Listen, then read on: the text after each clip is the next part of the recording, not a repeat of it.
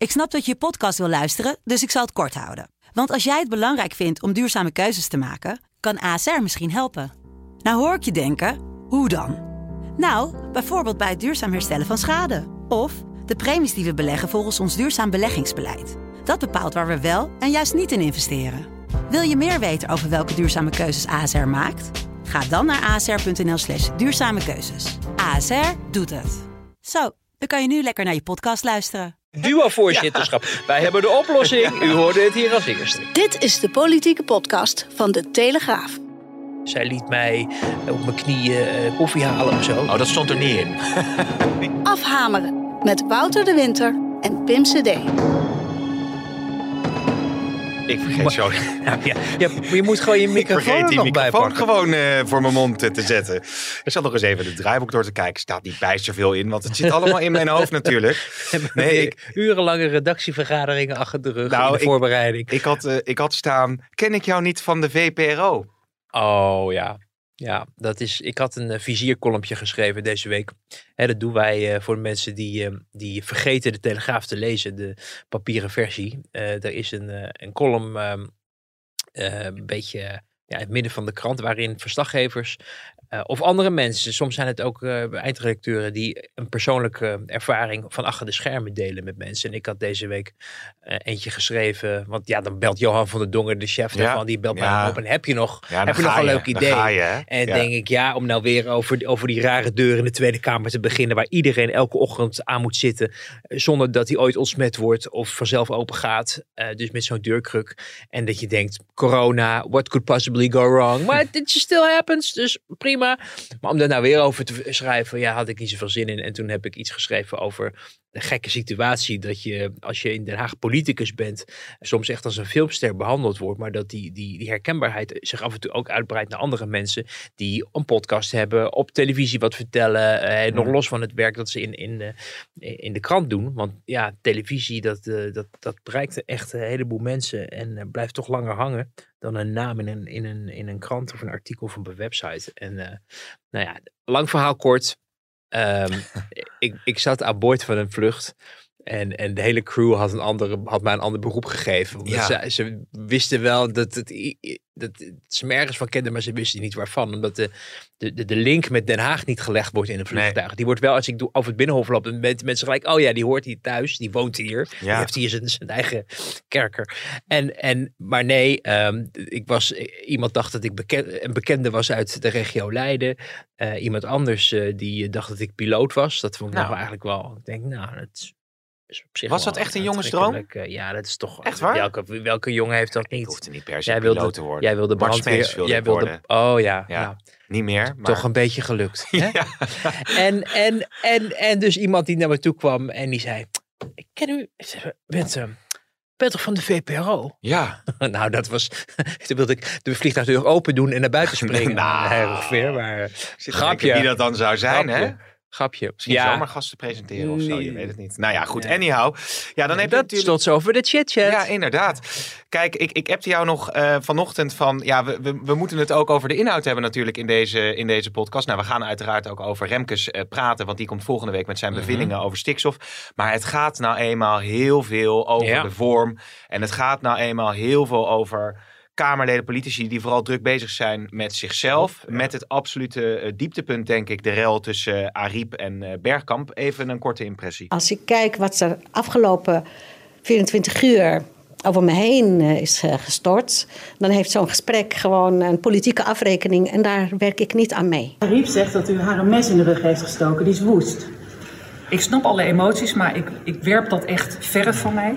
Het valt hem zwaar om dat te doen. Dit is ook echt niet iets wat je waar je lichtvaardig mee omgaat. Dit is ook niet iets van één nacht ijs geweest. Ik zat natuurlijk ook over na te denken in, in voorbereiding op, op, op de podcast van vandaag. Van waar, waar gaan we beginnen? Want dit verhaal heeft zoveel verschillende aspecten. Met verleden en Ja. partijpolitiek en afrekening. Denk ik zeker ook ehm, op allerlei niveaus mogelijk. Hè? Zowel in de politiek als in de ambtelijke organisatie. Er zijn ook mensen die op het moment dat Khadija Ariep eh, ontroond was. ehm, die hoog in de organisatie van de Kamer werkten. Maar door haar aan de kant waren gezet. Iemand uh, die dan heel enthousiast ging twitteren van uh, de, ambtelijke staf is opgelucht. En dus er zit een heleboel oud zeer ook vooral op het hoge niveau van de ambtelijke organisatie. Namelijk de ambtelijke organisatie die uh, Khadija Ariep moest reorganiseren. Het was ook haar opdracht om dat te doen. Omdat dat echt anders moest na al die jaren van Miltenburg en daarvoor. Omdat nou, er toch bepaalde mensen op bepaalde posities zaten die zich toch een beetje de koning in het eigen koninkrijk waanden. Hè? En de politici meer als passanten zagen. Die ook even mee mochten draaien. Eh, een rondje uh, op de draaimolen. Maar uiteindelijk, uh, nou ja, de eigen koninkrijkjes uh, waren dan toch iets belangrijker. En Khadija Ariep heeft daar het mes in gezet. En die heeft daarop ingegrepen. En die heeft, en dat is nu wat je, wat je, want we zijn hier in afhameren niet alleen maar om zoete broodjes te bakken en, en ook niet om mensen naar de mond te praten. Je, je, je vraagt je natuurlijk af waarom wordt er uh, een heel, uh, gaat een presidium unaniem uh, dit doen. dan hoor je wel van mensen die daar verstand van hebben, die erbij betrokken zijn of die er, die er eh, mee te maken hebben gehad in het verleden, dat daar serieuze dingen op tafel liggen en dat je daar als presidium ook wel wat mee moet. Ik denk ook niet dat dat helemaal omstreden is. Uh, maar dat je dus begrijpt dat Ariep met die reorganisatie wat te ver zou zijn gegaan en de persoonlijke voorkeuren heeft meegenomen uh, in, in de beoordeling of mensen wel of niet mochten blijven of ja. ontslagen moesten maar, worden. Maar want, want dat, het is zo meteen interessant om, dat ook verder uit te diepen. Want, want moest er bezuinigd worden? Of moest het opgefrist worden? Uh, wat, wat was precies haar taakstelling en, en hoe ging ze dan daarin uh, ja, te ze werk? kreeg die opdracht van de Kamer mee, maar er lag ook een rapport, begrijp ik, waarin stond dat dat op een andere manier moest, moest worden ingericht, gemoderniseerd, zoals dat overigens wel vaker in organisaties gebeurt. Maar um, ja, uh, sommige mensen in de ambtelijke organisatie, begrijp ik, hadden het idee dat uh, nou ja, van, je, van het presidium, dus het dagelijks bestuur van de Kamer, uh, waar dus de voorzitter de voorzitter van is en dan nog een afvaardiging van in dit geval acht fracties momenteel. Uh, dat het dus een stelletje slaapkoppen waren die eigenlijk niet zoveel in de melk te brokkelen ha hadden. En dat ook vooral niet moesten hebben en niet te veel nood op hun zang moesten hebben.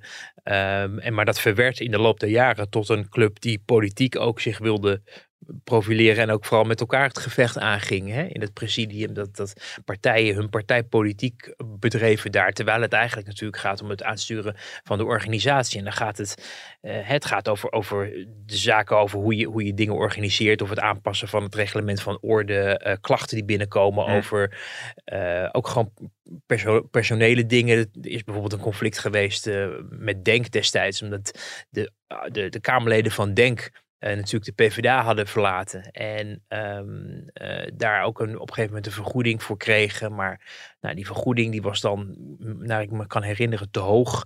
Uh, dus dat moest teruggevorderd worden. Dat wilden ze dan niet, want ze zeiden we zijn een politieke partij af. Hè.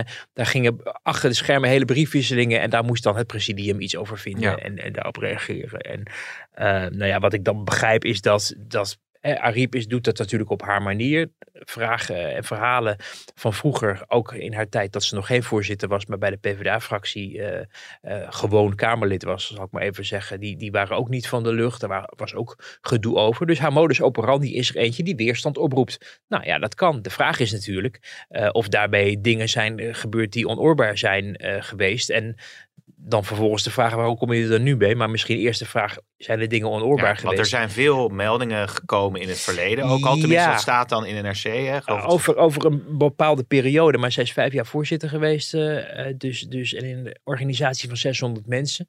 23 meldingen. Ja.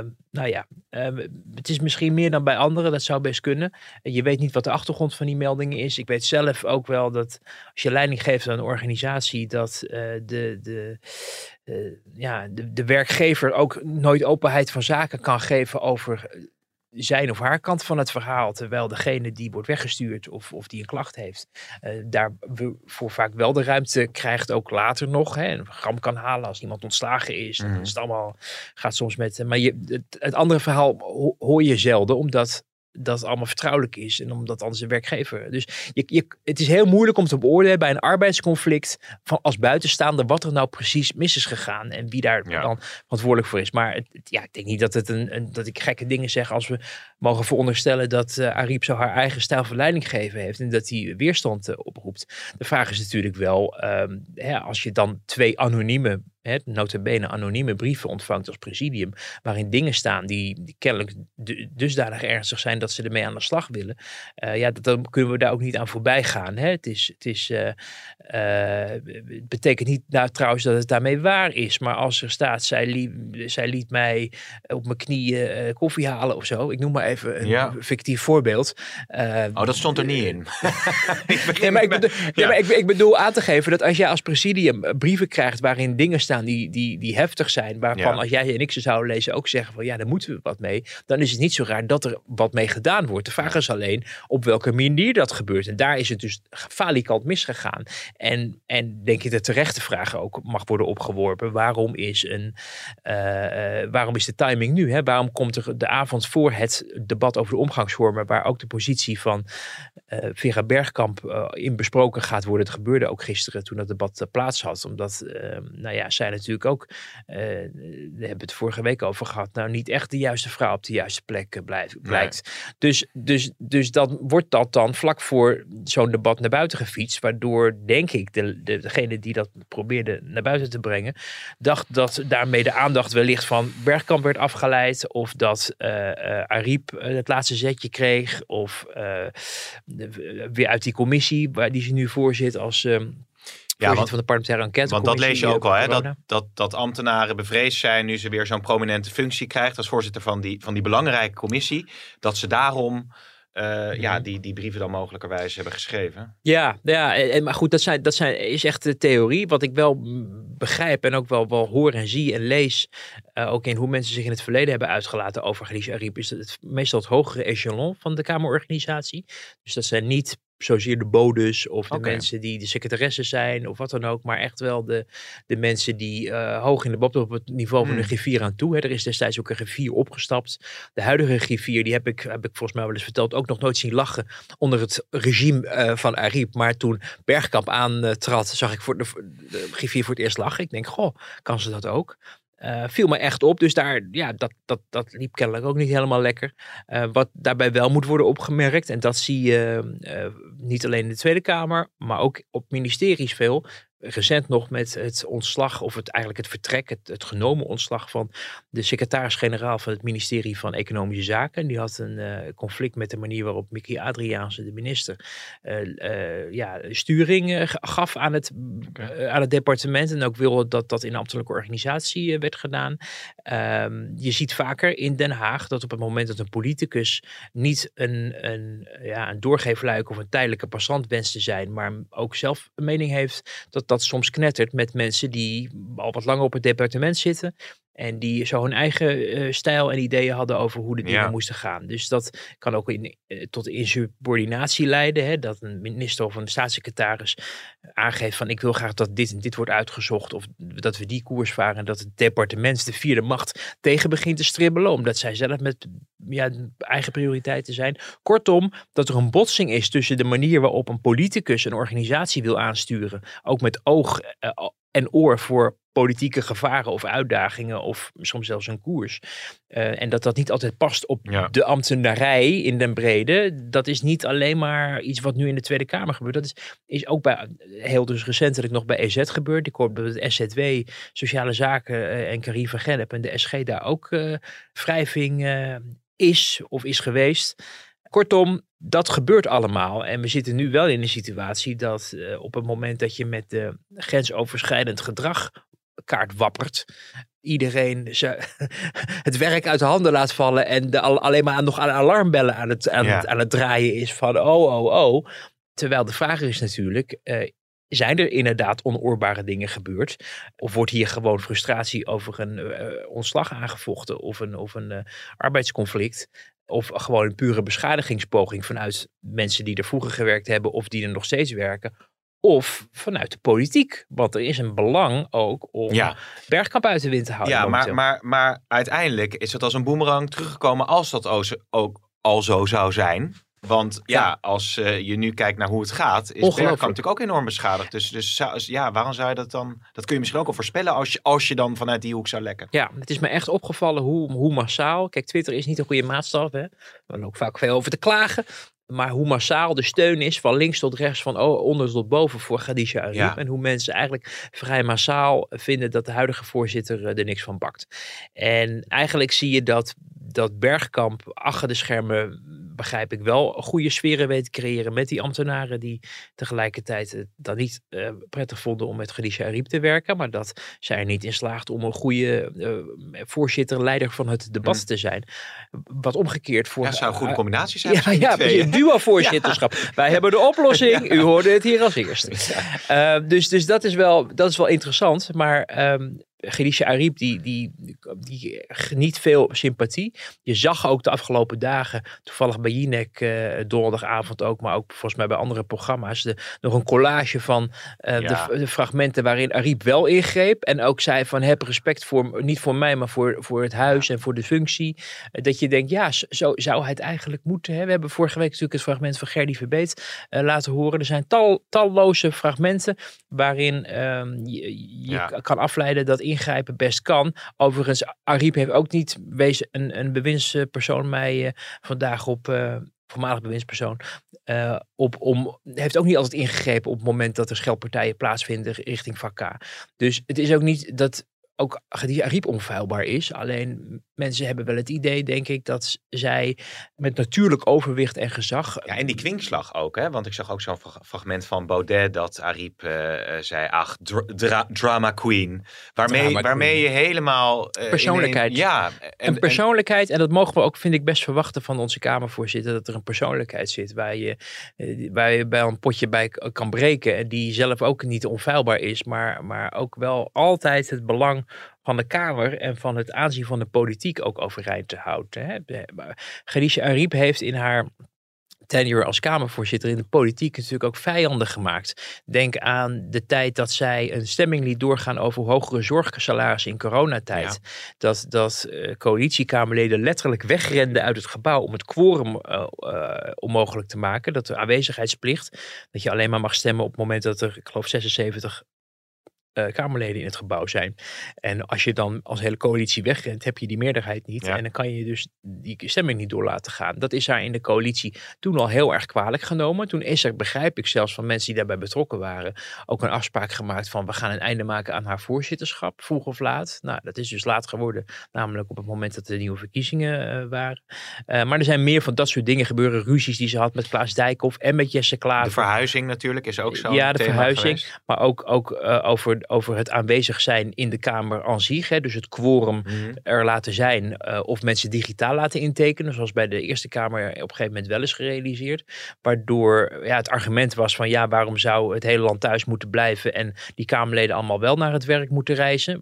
Hè, dat was allemaal niet praktisch en niet modern vonden ze bij de VVD, GroenLinks en de andere partijen. En Khadija Ariep zei, ja, hallo, wij zijn het landsbestuur. Wij hebben een grondwettelijke taak om er aanwezig te zijn en ook uit te stralen aan mensen dat niet alles op zijn gat ligt. Mm. Eh, dus ik wil vasthouden aan, en daar is enorme conflict over geweest. Daar heb ik ook wel eens in mijn column over geschreven. Dus er, er bouwde zich een soort stuurmeel, stuwmeer van weerstand op, eh, vooral binnen coalitiepartijen richting haar.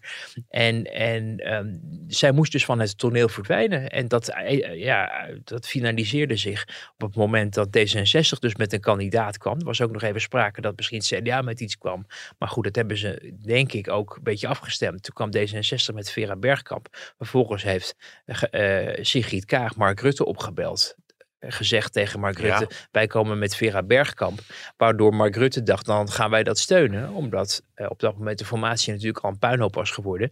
En Rutte wist, je, ik moet met D66 linksom of rechtsom gaan regeren. Dus als ik hen het voorzitterschap kan gunnen, dan heb ik in ieder geval een gebaar van goede wil en, en vertrouwen in elkaar uitgesproken. Nou, was wel een beetje een koopje voor Kaag, denk ik. Want uiteindelijk heeft het nog maanden geduurd voordat er uiteindelijk eh, een kabinet kwam. Er kwam die HJ schoollezing nog. Dus het Oh, was ja. misschien wel erg snel ehm, eh, opgegeven, eh, die, die post. Maar met die conctie VVD D66 was het kostje voor Bergkamp gekocht. Dus dat, dat is destijds gebeurd. En dat was het einde van, van het voorzitterschap van uh, Khadija Ariep. Dat was natuurlijk heel vernederend voor haar. Ze zat zelfs nog in beeld op het moment dat de uitslag bekend was. Zaten ze achter elkaar. Hè? En Bergkamp die blij was en naar boven keek. En vervolgens de, vriend, de beste vriendin ging bedanken voor alle support. Alsof het een soort idolsverkiezing was geworden. En, en nou ja.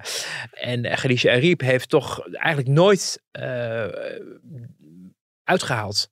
En zich wel zitten nee, verbijten. Afzijdig gehouden ook vaak juist. Ja, en het ging heel vaak natuurlijk niet goed in de Kamer. En dan, dan kon je aan haar gezicht wel het een en ander zien wat ze ervan vond. Maar ze heeft zich daar nooit, oh, ze is nooit ergens in een, in een krant of in een televisieprogramma gaan zeggen hoe haar opvolger er een potje van maakte. Ze heeft zich altijd wat dat betreft, vind ik heel netjes opgesteld. Ja. Tot uh, deze week. Omdat ze toen dacht van ja, eerst al richting mijn herverkiezing dat er een verhaal bij RTL verscheen. Waarin mensen anoniem eh, over mij mochten klagen. Nou, dat ontplofte ook, of dat kwam terug als een boemerang, ook bij RTL, omdat die van beschuldigd werden dat ze meewerkte aan het onder de bus gooien, zonder dat daar namen en rugnummers bij werden genoemd.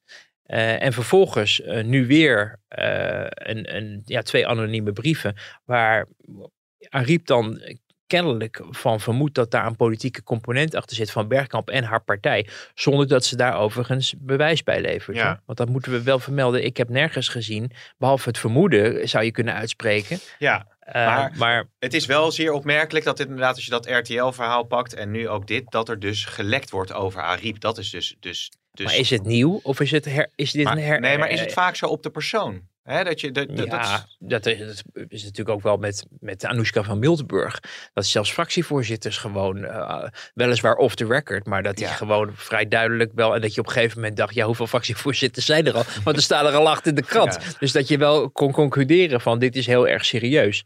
Maar ja, het is natuurlijk ook wel belangrijk om bewijs te leveren bij zo'n, ook bij een beschuldiging van het komt uh, door D66. En uh, gebeurt het vaker? Ja, in de politiek worden vaker mensen uh, natuurlijk anoniem beschadigd. maar wat ik belastig vind om vast te stellen is of de, de beschuldigingen die er nu worden geuit, of die nou nieuwe dingen zijn, of dat dat een soort samenvatting is van wat RTL al heeft gebracht mm. op, toen haar herverkiezing speelde en dat anonieme verhaal kwam. Ja. Dat is ook voor, voor mij niet vast te stellen. Nee. Maar geeft ook wel een beetje, ja, werpt de vraag op van ja, is dit precies wel nieuw? En ja, dat, kijk, als het niet eerder bij het presidium in deze maat is aangekaart. Ik begrijp wel dat er eerder klachten waren, dat die ook in het presidium ook besproken zijn. Ook bijvoorbeeld door Henk Nijboer, die daar ja. bij zat en nu ook weer.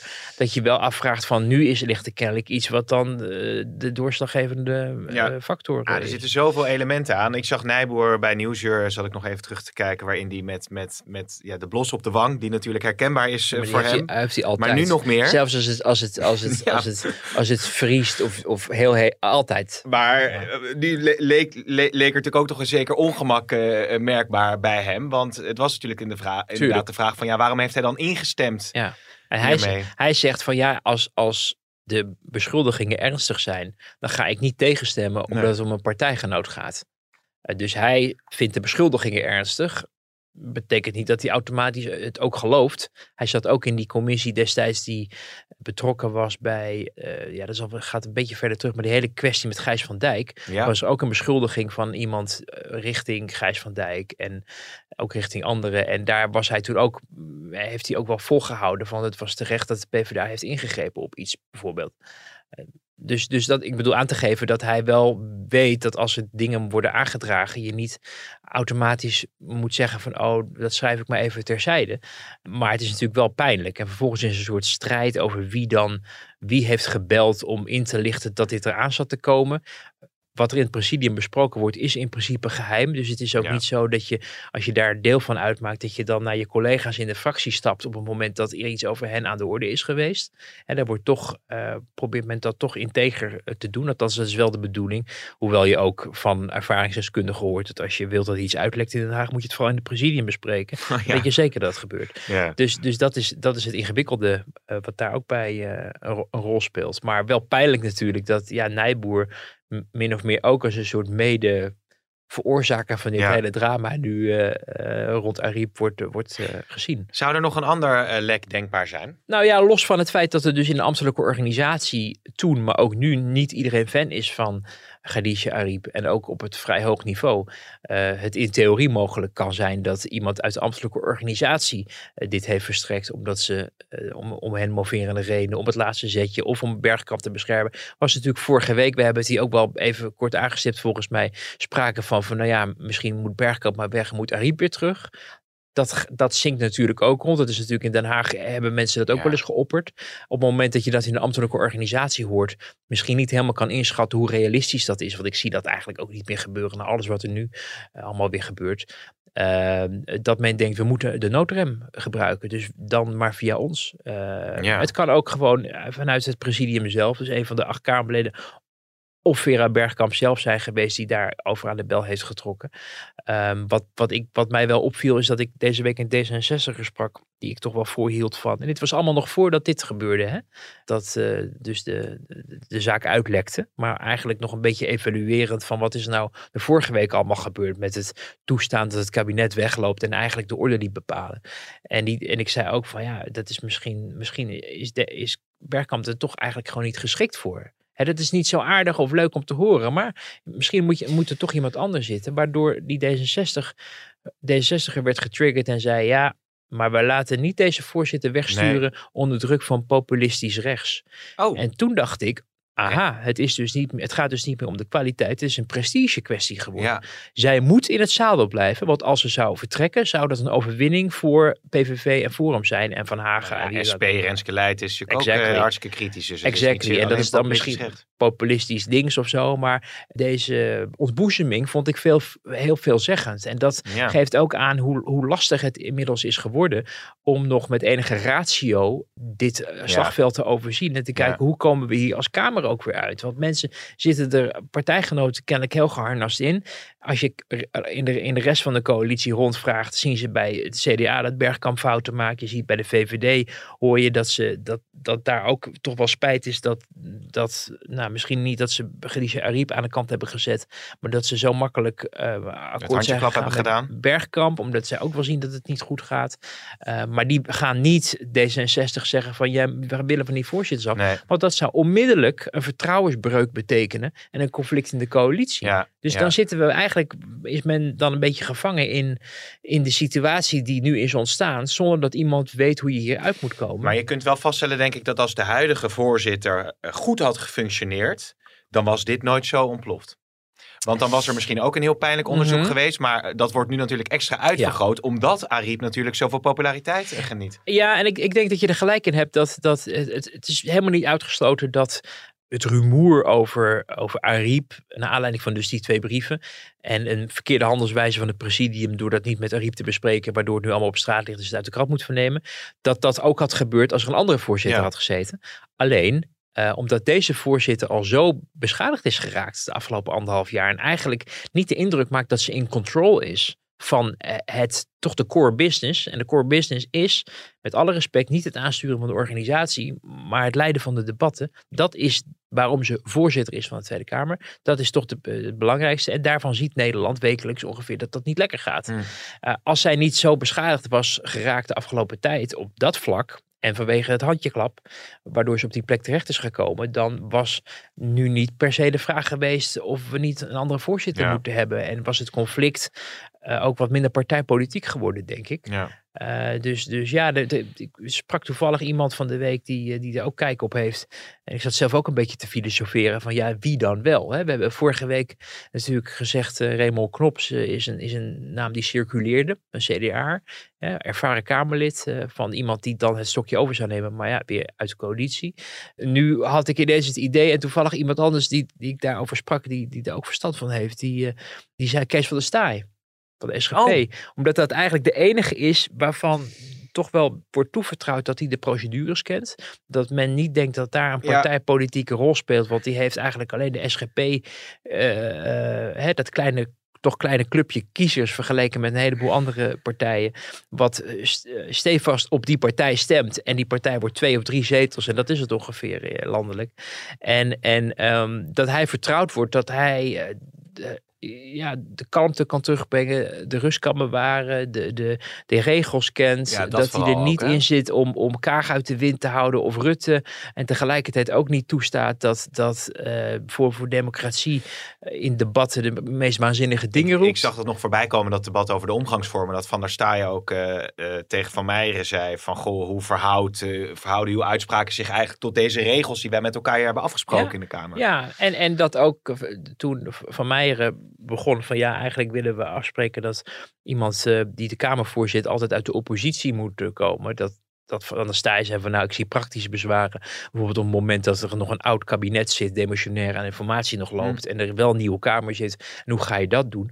Eh, maar ook wel duidelijk maakte van het is niet zo dat iemand die uit de coalitie komt bij voorbaat niet te vertrouwen is. Eh, hij Nee. noemde zelf eh, wel een grappig voorbeeld van dat zijn vader, hij ging kennelijk vroeger met zijn vader naar zondagschool. Wat je zomaar kan voorstellen bij Zeker. SGP'er. En dat die vader in die zondagschool strenger was voor het, het Keesje van der. Ach, Omdat eh, de, zijn vader, en dat herkennen we allemaal wel als je vader of je moeder dan de leider is van het voetbalteam of zo. Dat dan de, de, het eigen kind toch soms even een tandje harder wordt aangepakt. nou, dat om ben ik uit ook, te hè, maar ik ben heel de- lief naar mijn zoon. Maar dat geheel terzijde. Ja, Oh, ben jij dat ook? Ja, nee, maar ik ben Oh. heel zacht daarin. Ja, als je dan, als je ik denk, je zal toch die, die voetbalvader zijn die zich zo gênant gedraagt langs die lijn. ja. En die daar ook te voeteren tegen zijn eigen kind. Zo kom je nooit bij Ajax. Maar goed, dat, Ja. dat, dat doe ik dus niet. Ja. Maar Keesje werd wel hard aangepakt. Nou ja, en hij zei, hij zei dus ook van in principe zal dus iemand die uit de coalitie komt ook de eigen, de eigen partij, de eigen club harder kunnen aanpakken om maar uit te stralen. En ik moet je ook wel zeggen dat ik, eh, bedoel, het is, het is zeker in de beginperiode was het elke dag D66 of elke vrij, dinsdag D66 die het vragenuurtje mochten beheersen. eh, of de, aan, aan die partijen Mhm. met enigzelfde politieke aspiraties eh, geleerde partijen. Inmiddels is dat volgens mij wat, wat gebalanceerder. Maar ik herinner me ook nog wel dat Ariep eh, bijvoorbeeld voor de PvdA ook niet altijd lief was. En dat ze ook Lodewijk Asscher eh, vaak ook op zijn nummer zetten. Eh, Ja. Misschien wel van, vanuit de Keesje van der Staaij gedachte. Ja. Van, moet ook laten zien dat ik hier niet zit om mijn, mijn eigen baas in feite Nee. uit de wind te houden. Dus, maar goed, iemand, iemand als... Ik dacht van alle mensen die er nu zitten met alle gepolariseerde polariseerde verhoudingen in de Kamer, zou het misschien nog niet eens zo'n gek idee zijn. Alleen, dan kom je weer bij het prestigevraagstuk. Ja, Ja, ja weet je Wouter, het is toch eigenlijk ongekend hè? Dat we nu 30 minuten over een voorzittersrel aan het praten zijn. Notabene op de dag ook, tenminste donderdag, dat het over de omgangsvormen ging eh, in Den Haag. Het, het, is, het is één grote naar binnen gekeerde Ja. puinzooi. ja. Ja. ik zeg het even hard. Is dat zo? Is dat te hard? Nou, wat, wat, wat niet goed is, is dat het nu eigenlijk voor de zoveelste achtereenvolgende week eh, gaat over ja, het, het geba- onderlinge gebakkelei, wat niet eens gaat over de inhoud. Hè. Het gaat niet over wat gaan we in hemelsnaam doen eh, als politiek tegen, wat is het, 17,6% inflatie eh, van, van deze maand. Ja. Het is echt on- en ongekend. Wat gaan wij doen met die, met die toch de, de, de, de mondiale dreiging nu? Poetin dreigt met kernwapens. Eh, er werd even kort in het vragenuurtje nota bene eh, over gesproken. Maar ja, Hoekstra was er niet hè? de regering zei, we kunnen niks in het openbaar over zeggen. Gaan we naar de commissie stiekem. Eh dus Sjoerd Sjoerdsma moest eh, droop af en moest weer achter zijn bankje, in zijn bankje gaan zitten. Want die had dat aangekaart. Eh, maar echt wel grote dingen die er, die er momenteel gebeuren. Ander interessant punt vind ik. Ik denk dat we daar de komende maanden ook nog wel wat meer over gaan horen. In hoeverre zijn ehm, deserterende Russen welkom in Nederland? Eh, daar werd door de staatssecretaris van eigenlijk vrij gemakzuchtig van gez- gezegd van ja, dat doen we wel of zo. Natuurlijk mogen die mensen hier naartoe. Natuurlijk verschillende redenen om daar wat terughoudender mee te zijn. Namelijk eh, dat we momenteel al eh, te maken hebben met een tekort aan opvangplekken, huisvesting voor nieuwkomers, laat staan de eigen bevolking. Ehm, dat je de, je de vraag kan stellen of het wel verstandig is om mensen die je niet kent, waarvan je ook geen capaciteit hebt om ze doorgronden wie het precies zijn, hier toe te laten in de tijd van oorlog. Hè? Zitten daar ook spionnen bij? Eh, en een ander argument wat ik deze week ook hoorde, wat, wat, waar ook sommige partijen in Den Haag ook wel naar kijken, is het argument eh, waarom laten de Baltische staten die mensen niet toe? Die Baltische staten zitten vlakbij Rusland of naast Rusland zelfs. En hebben daar zo hun ervaringen mee. En zijn heel erg fel in. Het is niet zo dat je hier naartoe mag komen. Misschien ook wel een beetje met het argument dat er al, al maanden inmiddels een oorlog gaande is. Waar mensen worden vermoord, waar mensen worden verkracht. De meest verschrikkelijke oorlogsmisdaden worden gepleegd door de Russen. Waar de Russische bevolking kennelijk de schouders over ophaalt. Want linksom of Mhm. rechtsom weet men op een gegeven moment wel wat er gaande is daar in Oekraïne. Eh, en daar niet tegen in verzet komt. Ja, of ze voelen zich niet vrij om daar tegen Wel, verzet te maar komen, het, het, het, het, het zal niet eh, verbeteren door hier te gaan wonen en hier te gaan protesteren. Het moet, het, uiteindelijk moet het verzet in, eh, tegen de Russische eh, leiding komen uit Rusland zelf natuurlijk. De druk kan het Westen wel opvoeren, maar eh, je, je hebt de mensen nodig die zich verzetten uiteindelijk in hun eigen land, denk ik. Dus, dus dan, dan mensen welkom heten die al die maanden eigenlijk zich erbij neer hebben gelegd en nu eh, toch graag naar het Westen willen vertrekken, Ja. is, weet je, het is barmhartig, maar is het verstandig en is het ook, is het ook ja, er zijn, wonen een heleboel mensen daar. Ja. En, en ik weet niet of ze allemaal naar eh, Mongolië en eh Tajikistan en dat soort oorden gaan. Of dat het, toch wel aantrekkelijker is om in de, de vrijheid van de, de Europese Unie het heil te zoeken. Kortom, ehm, ik vond dat daar eigenlijk toch vrij weinig eh, politiek over gedelibereerd is. Nou ja, en, en al- als het over die eh, leidingen gaat eh, die in de Noordzee lopen met internetkabels, et cetera. Ik sprak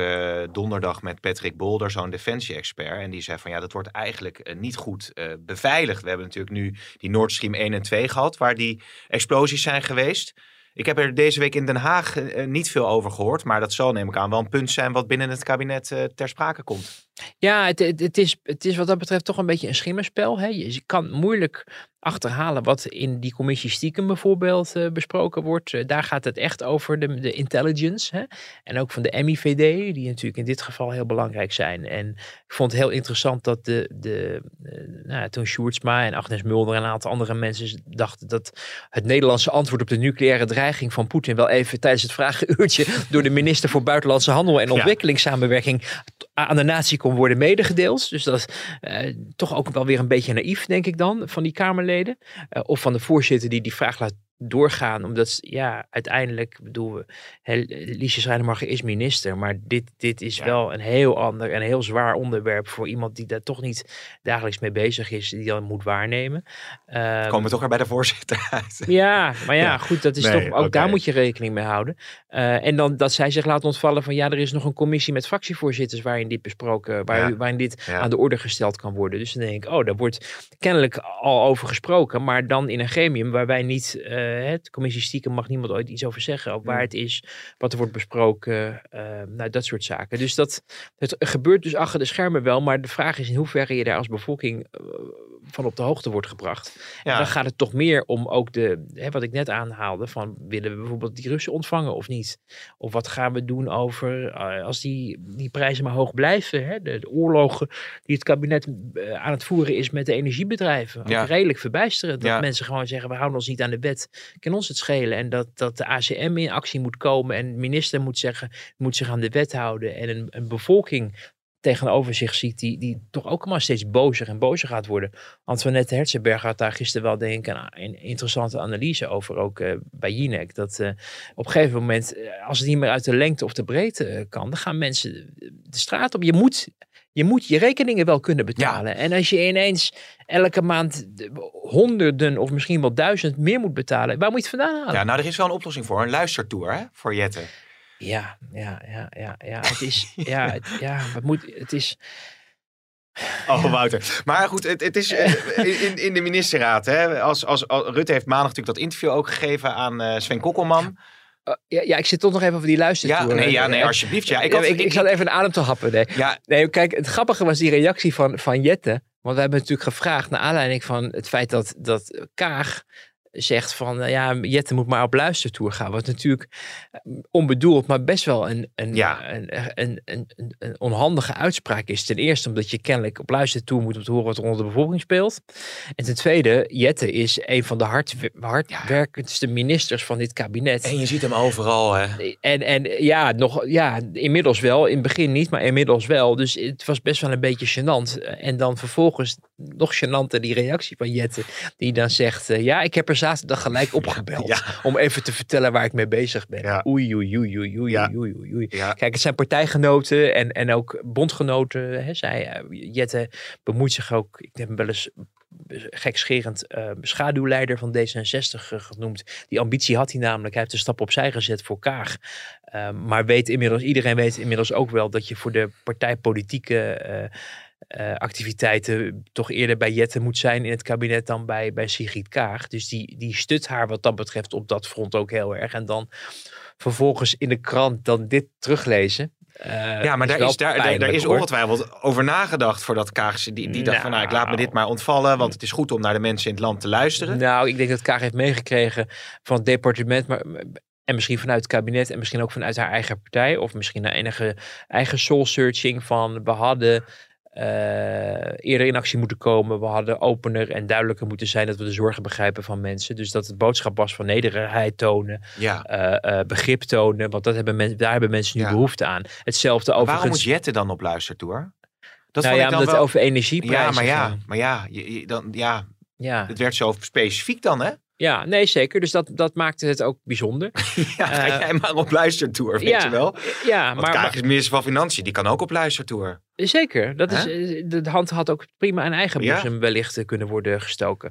Uh, maar maar het, het, het nederig zijn, het uitstralen van we luisteren naar u, we nemen uw zorgen serieus, zag je natuurlijk ook in dat interview met Sven Ja. Kokkelman waar jij aan refereert. Ja, ik ben het, het, is, het is echt bijna niet, niet te doen. Hè? Wat een ontwikkelingen allemaal. eh, Van luistertour naar...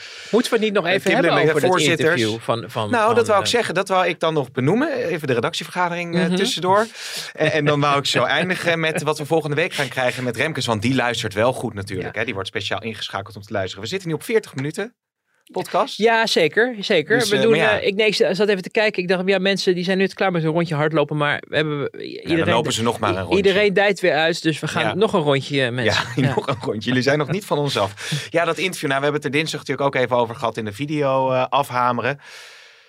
Ja, wat een beetje in het beeld is, is dat, dat, dat je ook dat, het, dat Rutte er goed vanaf is gekomen. Dat, Ja. dat, dat, dat Ja. Sven Kokkelman het hem ook niet echt moeilijk kon maken. Of hem echt kon vastpinnen. Nee, en, maar Sven eh, heeft zich echt goed voorbereid. Heeft het over, overdacht en, en eh, eh, zijn best gedaan wat dat betreft. Het is altijd makkelijk. Het is, ga er maar zitten, hè, een uur. En het was inhoudelijk interessant ook. Het was inhoudelijk interessant. Ik denk dat wat niet zo verstandig was geweest, was de locatie. Het is toch een thuiswedstrijd, letterlijk, in de ambtswoning van de premier. Geeft hem ook veel cachet. Hè? Hij zit daar, af en toe Ja. ook zo'n shot van het gebouw. Van, oh, het is wel in het katshuis, dames Ja. en heren. En Ja. kijk, wij weten in Den Haag, het katshuis, Rutte, die, die wilde helemaal niet wonen. Die zegt af en toe eens, als er, als er weer iemand, eh, een of andere hoogwaardigheidsbekleder langskomt. Of het is kerst, van haal eens wat op zolder om het, om het een beetje aan te kleden. Of voor een foto, weet je. Dan halen ze weer een paar kerstballen van, uit de tijd van, eh, weet ik veel, van acht of zo.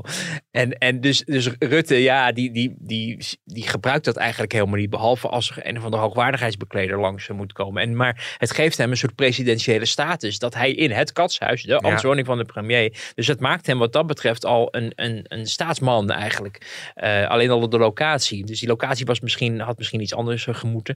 Eh, de boodschap was heel duidelijk waarom Rutte er ook aan meewerkt. Waarom ik verwacht dat we Rutte ook meer gaan zien.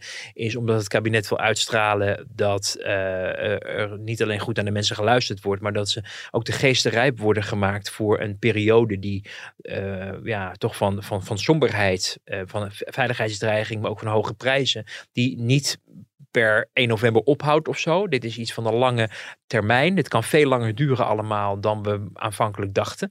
En dat je daar ook realistisch over moet zijn en ook naar de bevolking over moet communiceren. Dus dit is daarvan één stap. En ik denk Mhm. dat Rutte en ik hoop ook de rest van het kabinet, want die zien we echt nog altijd een stuk minder vaak dan Rutte, eh, dat ook ter harte nemen. En dat vond ik dus ook het, het, het beetje het soort semi-verwijt van u bent niet zichtbaar genoeg. Was ik het niet mee eens, want ik denk dat Rutte juist een van de meest zichtbare is. Die het onderbreekt zijn vakanties om door stallen te gaan lopen in, eh, in, in Ja. juli. Om, Ja. om handjes te gaan schudden met boeren. Waar waren de ministers van de landbouw en stikstof op dat moment? Die kwamen later ook nog eens eh, langs. Dus de onzichtbaarheid van Rutte vond ik niet een terecht eh, verwijt. Alleen, eh, het is eentje die hij met alle liefde van de wereld omarmt. Want, want ja, uh, zichtbaarheid uh, beloven, dat is een politieke, een politieke toegave die je, die je eigenlijk bij een pak wasmiddel wel kan Ja, maar kan zichtbaarheid krijgen. zegt ook niks eigenlijk. Hè? Want Nee, je kan er wel altijd staan, zijn. maar ja, wat is dat dan? Juist, want, dat, want het probleem wordt niet opgelost als de premier er langskomt om ernaar te kijken. Ja. Het, het probleem wordt opgelost als de mensen die die problemen ervaren het idee hebben dat Den Haag met hun problemen bezig is. Nou, daar hebben Ja. we net een half uur over volgekletst dat dat niet misschien het gevoel is wat onmiddellijk bij, bij mensen aankomt. Het Ja, feit kletsen, dat kletsen, analyseren. analyseren.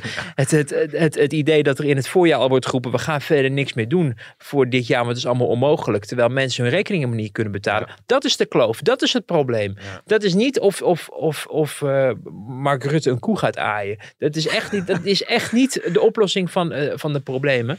Eh, dus dat, ja, en ik dacht ook wel van. ehm, maar goed, dat is wel, dat is wel achteraf praten, want het is allemaal ingewikkeld. Maar ik zit ook te denken, hoe had je Rutte nou toch wat meer in, uit balans kunnen brengen? Nou ja, in het begin had hij het natuurlijk over dat wat, wat doe jij eigenlijk met je kleren als je die moet wassen. Ja. Maar het grappige is dat je sommige, nou ja, wat, wat, wat was het ook weer met Cohen toen? Hè? Wat, wat kost een pak melk? Ja. Of wat kost, die, waardoor het meteen heel ongemakkelijk werd. Ja. Maar bij Rutte niet. Nee, hoewel mensen... premier dat je denkt van ja, je snapt het wel dat hij zijn kleren naar de stoom Dat is waar. Je denkt ook van ja, die man is vrijgesteld even druk. En eh, ik zag nog wel voorbij komen. De hamvraag was, eh, ik zag op Twitter een berichtje van iemand van, maar wat doet hij dan met zijn onderbroek en zijn sokken? Gaan die ook naar de wasserij? Volgens mij heeft hij in, wat was nou een boek of, of een... eh, Iemand heeft iets geschreven over dat hij in dat huis woonde met, een, met de moeder van een, zijn beste vriend. En dat, Ja. daar was ook wel iets dat, ze, dat hij de was deed voor haar. Of, dus ik dacht, er is dit, volgens mij is er wel een wasmachine klopt, thuis. Eh, voor het, misschien het kleine. Maar goed, dat, daar ging het uiteindelijk natuurlijk niet om. Ehm, Jij vraagt je af van wat zou nou wel inderdaad, ja, misschien moet je dat bijna niet prijsgeven voor bij je eerste interview met Rutte proberen. nou ja, zo. misschien toch meer laten doorklinken wat de bevolking die zat te kijken eh, ervoer. Want we zaten allemaal te kijken. eh, Als je politieke junkie bent. En we hebben de beste luisteraars. Dus die zijn allemaal verslaafd aan de politiek. Eh, ik dacht halverwege. Eigenlijk moet je nu benoemen. Maar meneer Rutte, we zitten nu een half uur naar u te luisteren. En we zijn eigenlijk nog niks wijzer geworden.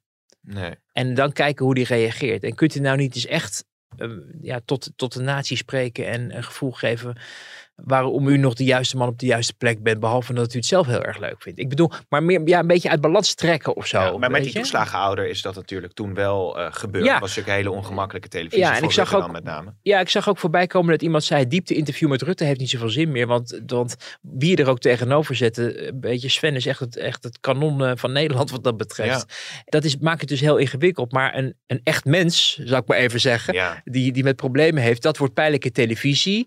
Eh, alleen, ja, op een gegeven moment is dan ook weer de vraag van, ja, hoe kan, ik bedoel, de, ja, er zijn altijd, welke Ja. premier er ook is, problemen in het land. Kan je iemand uitpikken die het probleem heeft en zeggen tegen een politicus, waarom is het probleem niet opgelost? Nou, dat was Dus die, dat was ook ingewikkeld. die nieuwsjuurvorm was dat, hè, voor de verkiezingen. Dat er dan altijd dat je het interview en dan zat er ook nog iemand eh, die, dan, die dan zeg maar het probleem symboliseerde. Kan je dat nog herinneren? Was met die lijsttrekkers eh, interviews. Ja, ja, ja. En daar had je ook elke keer iemand die dan boer was of iemand die Ja, ja. dan... En, en, En- dan werd het, werd het heel stekelig. Dat werd stekelig. Je hebt natuurlijk ook het RTL-debat gehad waarin mensen ook eh, zo iemand ontmoeten. En dat Ja. je zag voor Rutte heel pijnlijk werd. En, en eh, Jesse Klaver die omarmde gewoon die student van oh wat erg voor je. En, eh, oh, weet je. en die deed dat heel behendig eh, destijds. Dus, dus, maar goed, uiteindelijk ook dat, daar kom je niet Ja. echt veel verder mee. Dit- what you see is what you get bij Rutte. En, en uiteindelijk is de, tot nu toe steeds de afdronk geweest dat, dat veel mensen daar ook wel genoeg aan hebben. Ja. Want hij heeft ook de vorige verkiezingen gewonnen, zelfs nog met winst. En als je kijkt naar de peilingen, zie je natuurlijk wel enige mate van verval. Maar dat gaat inmiddels harder bij D66. Eh, daar, die beginnen langzamerhand wel echt, eh, ehm, denk ik, wat nerveus te worden. Ja. Want dit gaat voor hen niet goed. En alternatief van eruit stappen zal het denk ik niet beter nee, maken. nee. Wat ik me trouwens nog heel kort even afvroeg. Zou Rutte zich nou ook druk maken om zo'n voorzittersrel? Over dat aanzien van de politiek en zo. Dat hij denkt, gaat dit soort Nee. ons of denkt van, het is, dat, is, dat is ver van Nee, mijn bedshow. nee. Ik verder niet zoveel. eh, Ja, nou, hij houdt het allemaal wel in de gaten, hè? want hij weet, hij laat zich ook wel bijpraten en hij volgt het en dan krijgt hij transcripties allemaal door wat er in talkshows of in het nieuws eh, gezegd wordt. Ehm, eh, maar Rutte zal om de D66 uh, conctie uh, overeind te houden, daar nooit Nee. ehm, zich in willen mengen, denk ik. Omdat hij- ten eerste is hij van het kabinet en die heeft zich niet met de Kamer te bemoeien. Uh, maar iedere kritiek op bijvoorbeeld Vera Bergkamp zal door D66 niet geapprecieerd worden. En Rutte's grootste doel, partijpolitiek momenteel, is D66 erbij houden. Ja. Er wordt ook over gesproken in de coalitie, hè, van dat, dat Rutte en Kaag eigenlijk het motorblok zijn. En CDA en ChristenUnie zijn, zijn ook leuk en aardig, maar op het moment dat tussen die twee niet goed gaat, Rutte en Kaag is klaar. Ja, ja dus ik- alles moet eraan worden gedaan, vindt Rutte, om dat overeind te houden. en en, en ik, ik sprak dinsdag nog met Serge. Zeg, wanneer komt nou die minister van Landbouw? Ja, Dat is ook wat zeg. ja. Want we hebben nu volgende week Remkes die met zijn bevindingen komt. Nou, Carola Schouten neemt een beetje de honneurs waar op, eh, op landbouw. Ja. Dus dat wordt volgende week het thema. Ja, ja en, en eh, het duurt natuurlijk allemaal heel erg lang. Er gaan verschillende theorieën de ronde over waarom het zo lang duurt. Hè. Segers heeft, ik geloof, acht dagen geleden al gezegd van we zijn heel dichtbij. Ja? Dat je wel denkt, hmm, er moet natuurlijk naslag gedaan worden op het moment dat een bewindspersoon wordt aangemeld door de partij van de ChristenUnie. En dan gaat de- nou, de veiligheidsdienst, belasting, gaat kijken of er geen gekke dingen zitten. Maar ja, dan is het tijd om aan te treden. En er werd ook wel geopperd. De ene zei van, nou ja, ik verwacht nog steeds voor het rapport Remkes.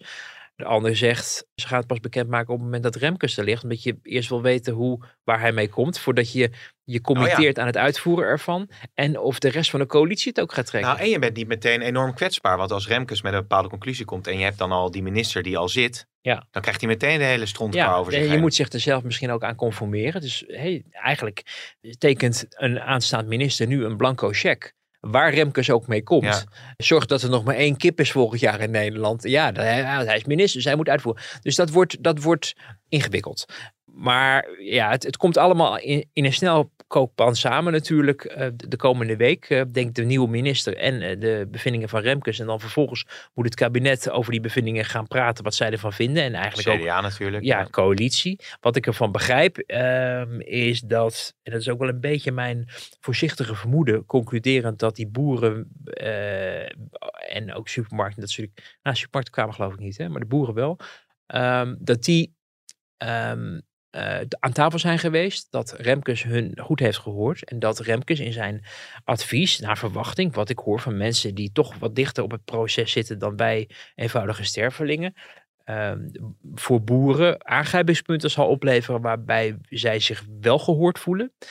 Eh, waarin er ook een, misschien wel een kat richting het kabinet komt dat de manier waarop ze het hebben aangepakt in het voorjaar, dat dat niet goed geweest is. Zodat boeren zich ook op dat punt ge- gehoord worden. Mhm. Dat er een realistisch tijdpad wordt gecreëerd om de doelen te halen.